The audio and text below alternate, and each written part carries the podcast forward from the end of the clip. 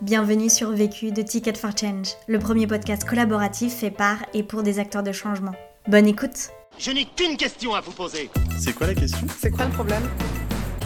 Vécu À chaque galère, des apprentissages. Vécu, des retours d'expérience pour gagner du temps et de l'énergie. Alors moi c'est Maëlle, euh, je suis co-CEO et co-fondatrice de l'Uni. Je m'occupe aujourd'hui de l'identité globale de l'Uni, euh, des nouveaux projets et de préserver euh, les valeurs au sein de l'entreprise et à l'extérieur aussi. Ma fabrique à histoire, c'est un petit boîtier qui raconte euh, des histoires audio aux enfants de 3 à 8 ans.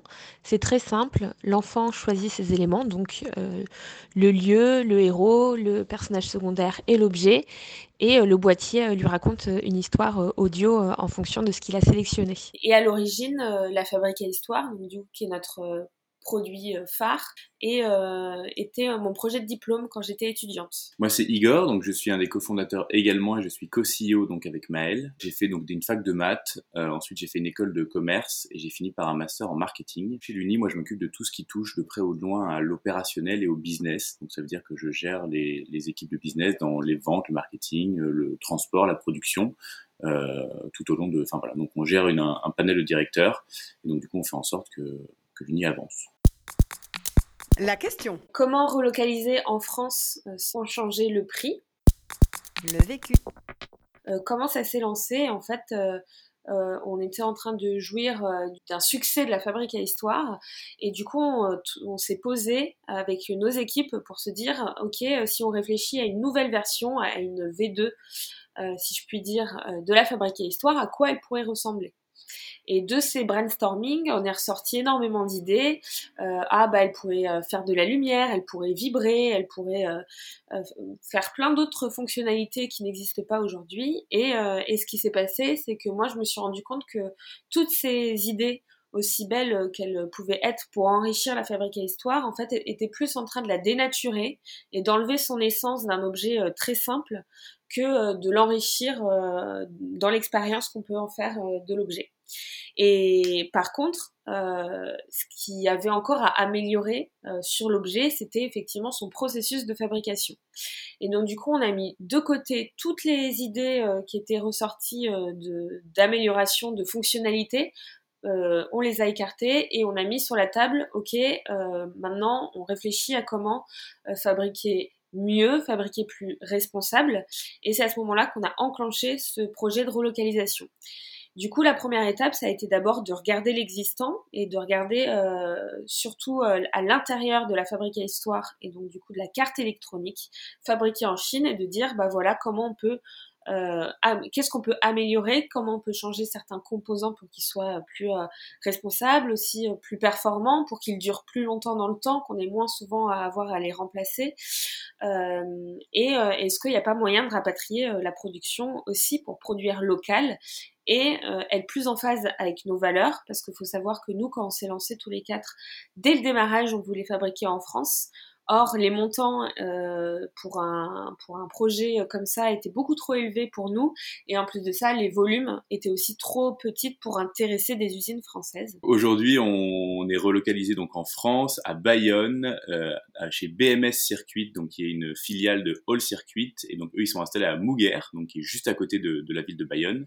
Euh, on a lancé la première production donc le 15 juillet 2020 donc ça fait bientôt un an que du coup on produit 100% euh, français et la première production a été commercialisée en septembre 2020. Donc maintenant ça fait presque six mois que le produit est intégralement made in France. L'année dernière, en 2020, on a vendu 300 000 fabriques à histoire.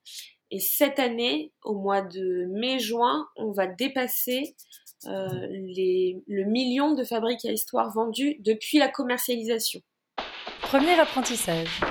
Le premier apprentissage est de bien prendre le temps de préparer son cahier des charges. Donc en fait, ce qu'on a fait nous dans ce dans le cadre de cette euh, opération, c'est que on s'est réunis tout d'abord euh, avec toute l'équipe pour justement, comme l'avait dit Maël, donc commencer à réfléchir à aux choses qu'on pourrait améliorer ou non. Donc on a fait une liste euh, assez longue d'une quinzaine de choses et ensuite on s'est réunis donc tous les quatre fondateurs pendant un week-end et donc du coup on a brainstormé dessus et on a commencé à les prioriser.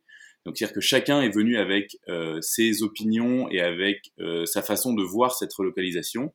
Donc il y avait plusieurs thèmes. Il y avait euh, le prix, bien évidemment, donc ne pas changer le prix, le, prix, du public. Il y avait aussi la solidité, la robustesse du produit, sa fiabilité, le côté éco-conçu, le fait aussi de relocaliser potentiellement soit en Europe, soit en France. Et donc en fait, avec toute cette liste, on a sorti et on a tranché donc ensemble pour avoir vraiment quatre critères qui étaient qui nous semblaient le plus important. On a eu de la chance parce que les quatre critères, on les avait on avait tous les quatre mêmes. Donc du coup, ça a été assez rapide pour nous de débattre sur le sujet et donc on en est ressorti avec dans un premier temps la fiabilité, l'éco-conception, la relocalisation en France et le prix. Donc c'était ces quatre valeurs en fait qui pour nous devaient être devaient changer. C'est pour ça que finalement quand on a décidé après d'enlever et c'est là où Maël en voulait en venir, c'est on a enlevé tout ce qui était euh, le fait d'avoir potentiellement plus de fonctionnalités ou ce genre de choses, on s'est vite rendu compte que ça servait à rien, sachant que l'important en fait c'était cette relocalisation. Donc c'est comme ça qu'on a choisi et qu'on a délibéré en fait pour faire ce pour faire ce choix. Un des critères était que le design extérieur euh, ne change pas, euh, puisqu'on voyait que c'est ce qui fonctionnait très bien euh, pour les enfants, pour la famille. Euh, il y a eu des, des, changements très minimes, par exemple de passer d'un port USB à USB-C, mais qui sont presque imperceptibles pour l'utilisateur final. Et c'était très important effectivement qu'on préserve l'interface extérieure du produit. Deuxième apprentissage. Alors le deuxième apprentissage, effectivement, ça a été de savoir bien s'entourer. Une fois qu'on avait l'idée bien faite de cette relocalisation, il fallait du coup trouver les bons partenaires pour pouvoir euh, avancer sur le, sur le projet. Donc dans un premier temps, on a rencontré Kickmaker. Kickmaker, c'est un bureau d'études français qui nous a aidé à la fois à repenser, donc euh, comme disait Maël au début, le design de la carte euh, électronique. C'est eux aussi qui nous ont fait des propositions sur d'autres potentielles manières de faire le design de, de l'objet. Donc ça, comme ce qu'elle a dit, par exemple c'est changer le micro, euh, le, micro USB par de l'USB-C. Plein de petites modifications, on va dire, euh, qui touchent pas au design global, mais qui font évoluer, on va dire, la machine. Et c'est avec eux qu'on a eu toutes ces réflexions aussi. Euh, d'enlever le, soft touch par exemple du produit parce qu'on a, le produit avant avait une sorte de vernis dessus le made in China et en fait on a décidé pour des pour des raisons écologiques de l'enlever complètement et d'avoir un produit qui était euh, donc du coup beaucoup plus recyclable. Donc c'est avec eux qu'on a réfléchi, ça a duré à peu près six mois cette phase où du coup ils nous ont fait plusieurs propositions, on a fait des allers-retours avec eux jusqu'à ce qu'on ait le design qu'on souhaitait à la fois de la carte électronique et du produit. Et ensuite de ça, ils nous ont aidés à trouver euh, les usines et à benchmarker donc les usines. On en a benchmarké une dizaine qu'on a été visiter et qu'on a rencontré. On en avait une en Chine, deux en Europe, deux en Tunisie et trois en France parce qu'à la base, on ne pouvait pas se dire on va directement aller en France, parce qu'il nous fallait quand même voir toutes les possibilités. Très rapidement, bah, c'est BMS Circuit, donc avec qui on travaille aujourd'hui, euh, qui s'est démarqué parce qu'ils ont fait un travail qui était euh, colossal euh, sur la préparation et sur le, la présentation, on va dire, de, du produit, et qu'ils ont réussi justement à être ceux qui se rapprochaient le plus de notre prix, notre prix d'achat chinois. Et donc du coup, on a décidé de partir avec eux, et là, du coup, ça a duré un an où pendant un an, on a mis en place la ligne de production, fait les tests avec eux, euh, fait les premiers euh, tests de sortie de produits et fait un nombre d'allers-retours. Et bien sûr, Kickmaker était aussi présent à ce moment-là. C'était un, tripartie entre l'Uni, Kickmaker et BMS pour vraiment accompagner euh, l'Uni dans sa relocalisation. Euh, le bureau d'études, on l'a rencontré à un événement d'un salon euh, tech et ensuite on a repris contact avec eux. On est allé dans leur bureau où ils nous ont présenté leurs euh, premières idées pour faire évoluer la fabrique à histoire. Finalement, on, a, on est parti avec eux après avoir effectivement vu qu'ils correspondaient à... Au cahier des charges, enfin, à notre, notre besoin. À notre besoin, tout à fait. Ça faisait partie du cahier des charges de l'usine et du contrat de ne pas dépasser un certain montant de fabrication pour que nous, le projet soit économiquement viable euh, pour l'UNI. Mais l'idée, l'idée de ne pas modifier le prix, elle, elle émane de nous, parce que tout le monde nous avait conseillé de, d'augmenter de 10 euros le prix parce qu'on faisait du Made in France, ce qui serait beaucoup plus simple que ce soit notre bureau d'études ou notre usine, ou même la plupart des gens nous disaient augmenter le prix, c'est du Made in France, donc les gens sont prêts à payer plus cher pour du Made in France, et nous on refusait catégoriquement de se dire que euh, on aurait un produit, on avait un produit qui avait un bon prix, et on voulait pas, on voulait trouver toutes les solutions possibles pour pas le changer. Troisième apprentissage. Concernant euh, l'impact euh, environnemental euh, qui est réduit parce qu'aujourd'hui on fabrique avec, avec BMS à Bayonne, on a à la fois effectivement une, une réduction de notre impact parce qu'on fabrique localement, donc il y a une réduction du transport. même de, nous, on fait des allers-retours en 4 heures de train, on, on est à l'usine. Si jamais il y a des problématiques, contrairement à avant où il fallait prendre l'avion. Donc il y a déjà cet impact-là qui est réduit. Mais on ne s'est pas que arrêté à ça, puisqu'on a effectivement retravaillé aussi, euh, comme on vous l'a dit, euh, le, le design intérieur euh, de la fabrique à histoire et qui a permis de choisir des composants qui sont moins impactants euh, pour la planète euh, de par leur sélection et aussi parce qu'ils durent plus longtemps fonctionnalité. on a enlevé effectivement le vernis soft touch qui permet une meilleure recyclabilité du produit. on a réduit le nombre de vis sur, sur la fabrique à histoire. Donc il y a tout, tout ce travail-là fait que à la fois parce qu'on fabrique localement fabrique localement, pardon, et à la fois parce qu'on a changé les composants et euh, notre manière de fabriquer euh, le produit, tout ça fait qu'on a, on a eu une grosse diminution de notre impact euh, environnemental. On a, nous, une équipe euh, chez nous euh, en interne euh, de production. On a un directeur de production et il a, il a, trois, donc, il a trois personnes là-bas. Il y en a une qui s'occupe des achats et des contrats, une qui s'occupe de l'approvisionnement et la dernière personne qui s'occupe donc de l'éco-conception. Et donc, du coup, avec ces trois critères, pour l'éco-conception, c'était Maël et cette personne qui travaillaient ensemble pour essayer un, maximum, on va dire, de réduire l'impact. Et à côté de ça, il y avait donc la personne qui s'occupait du contrat qui faisait en sorte que, bah, une fois que Maël et, et, et personnes donc avaient discuté en disant on aimerait bien réduire ça, ça, ça, ça, ça. Nous, il fallait que on se dise ok, contractuellement, qu'est-ce que ça veut dire dans le contrat? En termes d'approvisionnement, qu'est-ce que ça veut dire? Et donc du coup, on travaillait avec ces deux personnes. Tout était orchestré donc avec aussi le directeur de production. Donc ça veut dire que euh, il nous aidait en fait à concrétiser et à donner, on va dire, euh, vie aux différentes idées. Parce que enlever le soft touch, par exemple, euh, on savait que c'était une, une, une, bonne idée. Par contre, comment faire en sorte que, en fait, en enlevant le soft touch, on se retrouve avec un plastique qui soit le plus proche possible. Et bah ça, du coup, c'était le travail de notre équipe, plus de kickmakers, euh, qui du coup allaient essayer de sourcer des différents plastiques. Donc ils nous ont, ils nous ont proposé une vingtaine, une trentaine de plastiques différents qu'on a touchés, qu'on a regardé euh, et qu'on a, qu'on a choisi en disant bah c'est celui-là qu'il nous faut. Ensuite de ça, on a fait plusieurs tests derrière euh, parce que même si on a le bon plastique, il faut quand même que de manière générale le design soit respecté. Et aujourd'hui, on a encore beaucoup de travail à faire. Un cycle d'industrialisation surtout aussi compliqué que celui-là parce que le, la relocalisation en France, c'est quelque chose qui est complètement automatisé, donc c'est quand même beaucoup plus compliqué de faire, le, de, faire certains changements. On a encore un an de travail avant d'avoir notre produit parfait. Aujourd'hui, le produit euh, est satisfaisant et il est commercialisé. Euh, par contre, il va falloir encore un an, je pense, pour pouvoir euh, revoir tous les process correctement, essayer nous de gagner un peu de coûts parce qu'aujourd'hui il y a quand même une, gestion des coûts qui est quand même assez importante et il faut aussi qu'on s'y retrouve et aussi bah, le temps qu'on soit rodé correctement. Ça nous avait pris à peu près deux ans aussi en Chine, hein, donc c'est pas non plus euh, c'est pas la France qui prend plus de temps, hein, c'est vraiment le un cycle industriel, c'est quand même assez long. Quatrième apprentissage c'est effectivement que le projet, euh, il faut qu'il soit économiquement viable pour la société. Euh, bien évidemment, surtout que nous, on est encore une jeune société, euh, alors certes en pleine croissance, mais, mais on n'est pas encore stable de par notre jeunesse. Je tiens effectivement à rappeler que nous, on a pu lancer ce projet-là parce que on a un business model qui est, qui est vertueux, c'est-à-dire que on a effectivement la vente de notre produit, mais on a aussi à côté les ventes immatérielles numériques de nos, de nos histoires, de nos albums qui nous permet bah, d'équilibrer tout ça et qui nous a permis de nous dire, effectivement, bah, fabriquer en France, même s'il faut qu'on atteigne un prix, euh, il y a un prix maximum de fabrication, euh, on peut réduire notre marge parce qu'on a ce, business model à côté, cette, autre source de revenus qui nous permet euh, d'équilibrer le tout. Et je tiens à rappeler aussi que, comme Igor le disait, c'est un projet de longue haleine, c'est-à-dire que là, on est, le projet il est encore à ses tout débuts et qu'il y a encore énormément de choses à améliorer, notamment économiquement parlant, donc au, niveau du prix de fabrication, mais aussi au niveau du produit. Il y a un côté euh, très euh, shiny, euh, si j'ose dire, pardonnez-moi pour l'anglais, mais de, ce projet-là qui attire beaucoup et qui fait beaucoup parler, mais qui reste un projet à risque pour l'entreprise et qu'il faut suivre de très près. L'UNI a effectivement une ambition internationale. depuis quelques années, on tente de s'exporter malgré les multiples péripéties qui peuvent arriver sur notre chemin.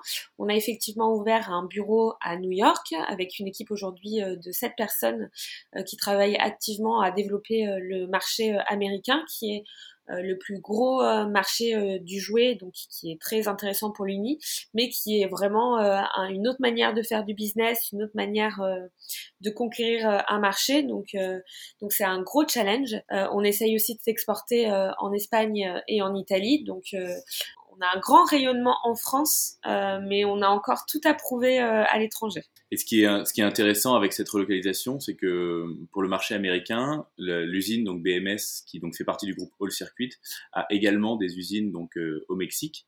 Et en fait, si jamais on atteint un volume suffisant aux États-Unis, on ouvrira une ligne de production au Mexique parce qu'en fait, le Made in France c'est pas juste on veut faire du made in France parce qu'on est français, c'est vraiment pour une volonté de, de relocalisation et de produire local. Donc c'est-à-dire que si on a un gros volume qui est aux États-Unis, eh ben, on ouvrira une succursale au Mexique pour pouvoir euh, aussi euh, faire plus plus local en fait que plutôt qu'aujourd'hui envoyer depuis la France euh, aux États-Unis. Avec une visée toujours du même prix, sachant que le, les deux usines sont des usines qui sont complètement automatisées. Refaire là-bas des produits coûtera quasiment le même prix que euh, en France. Ça coûtera peut-être un peu plus cher parce que aujourd'hui, pour pour pour situer en gros dans, sur notre ligne sur notre ligne chinoise, on avait une quarantaine de personnes qui travaillaient dessus. Aujourd'hui en France, il y a cinq personnes qui travaillent sur la ligne on a forcément dû réduire énormément la main d'œuvre parce qu'en France ou en Chine la main d'œuvre c'est pas le même coût. Donc on a complètement automatisé presque la ligne, ce qui fait que maintenant si on l'exporte dans n'importe quel autre pays, le but c'est de refaire exactement la même ligne automatisée et donc du coup d'avoir à peu près les mêmes coûts. Donc au Mexique ce sera peut-être un peu moins cher parce que les cinq personnes qui travailleront dessus, le, le, prix de l'emploi au Mexique doit être un peu moins cher qu'en France, mais globalement on restera sur le but a vraiment été d'automatiser un maximum de choses pour pouvoir avoir un prix fixe et réduire un maximum ce, ce coût conseil pour gagner du temps Moi, le conseil que j'aurais à donner euh, pour gagner du temps, il est absolument pas euh, miraculeux. C'est euh, bah, de bien s'organiser, de bien organiser son emploi du temps, de bien lister quelles sont ses missions, de les prioriser, quelles sont les missions qui sont vraiment très critiques et essentielles et qu'il faut absolument accomplir et, et, se donner une marge dans la journée, de se dire bah ça, il faut absolument que je le fasse. Ça, c'est du bonus. Mais si je le fais pas, je vais pas culpabiliser euh, et je peux le reporter un peu plus tard. Et moi, je dirais, euh, quand on est en, en, early stage, donc on va dire dans les trois premières années de la vie de son entreprise, il faut pas aller trop souvent chercher de justifications ou de réunions ou de choses quand on est persuadé de quelque chose et qu'on a une ou deux personnes qui, qui, qui attestent de cette chose, il faut pas se mettre des process comme si on était dans une grosse boîte à faire 17 euh, leviers de validation, faire valider par 17 personnes, faire vérifier par 17 études de marché, parce que c'est une énorme euh, perte de temps euh, qui fait que justement certains projets ne voient jamais le jour parce que finalement on attend d'être survalidé par tout le monde, alors que généralement en fait l'idée on l'a et elle est bonne à la base. Donc ne pas non plus perdre trop de temps, faire les choses plutôt que d'essayer de prouver que la chose elle va fonctionner pour gagner de l'énergie. Euh, pour gagner de l'énergie, je dirais qu'il faut apprendre à se connaître et à savoir qu'est-ce qui justement euh, ou qu'est-ce qui est important pour moi euh, pour puiser mon énergie. est-ce que c'est aller marcher? Est-ce que c'est prendre le soleil? Est-ce que enfin, des choses extrêmement basiques, mais apprendre à se connaître pour savoir ce qui nous fait du bien et où est-ce que je vais aller puiser mon énergie lorsque j'en ai plus et oui, je pense que c'est ce qui est le plus important. Et bien savoir aussi euh, quelles, sont, euh, quelles sont nos missions. C'est-à-dire que nous, on a eu la chance d'être tous les quatre et on avait vraiment des rôles qui étaient assez définis. Et par moments, on s'est rendu compte que quand on n'était pas dans le bon rôle, eh ben, l'énergie, en fait, elle n'était pas là et on pouvait donner autant d'énergie qu'on voulait. Les résultats, ils étaient quand même beaucoup moins. Donc, savoir aussi ce qu'on est capable et ce qu'on n'est pas capable de faire. Parce que par moments, on s'épuise à faire des choses qu'on n'est pas capable de faire. Et c'est pas grave de pas savoir. Il y a d'autres personnes qui le sauront à notre place. Ce podcast a été réalisé par Sophie Labeille. Elle réalise des missions de développement de projets à impact positif et elle co-réalise l'émission radio des Nantais de Ticket for Change Tu fais quoi pour demain sur jetfm.fr. Si tu es arrivé jusqu'ici, c'est qu'a priori tu as aimé ce que tu as écouté. Alors n'hésite pas à t'abonner, à nous laisser un commentaire et une pluie d'étoiles sur Apple Podcast. Et si tu souhaites toi aussi réaliser tes propres podcasts, rendez-vous sur notre site ticketforchange.org où tu trouveras l'accès à notre formation en ligne. À la semaine prochaine. Vu, vécu, vaincu. Pour plus de vécu, clique vécu.org. Je voulais te dire, euh, tu sais, on, on a tous nos petits problèmes. Vécu.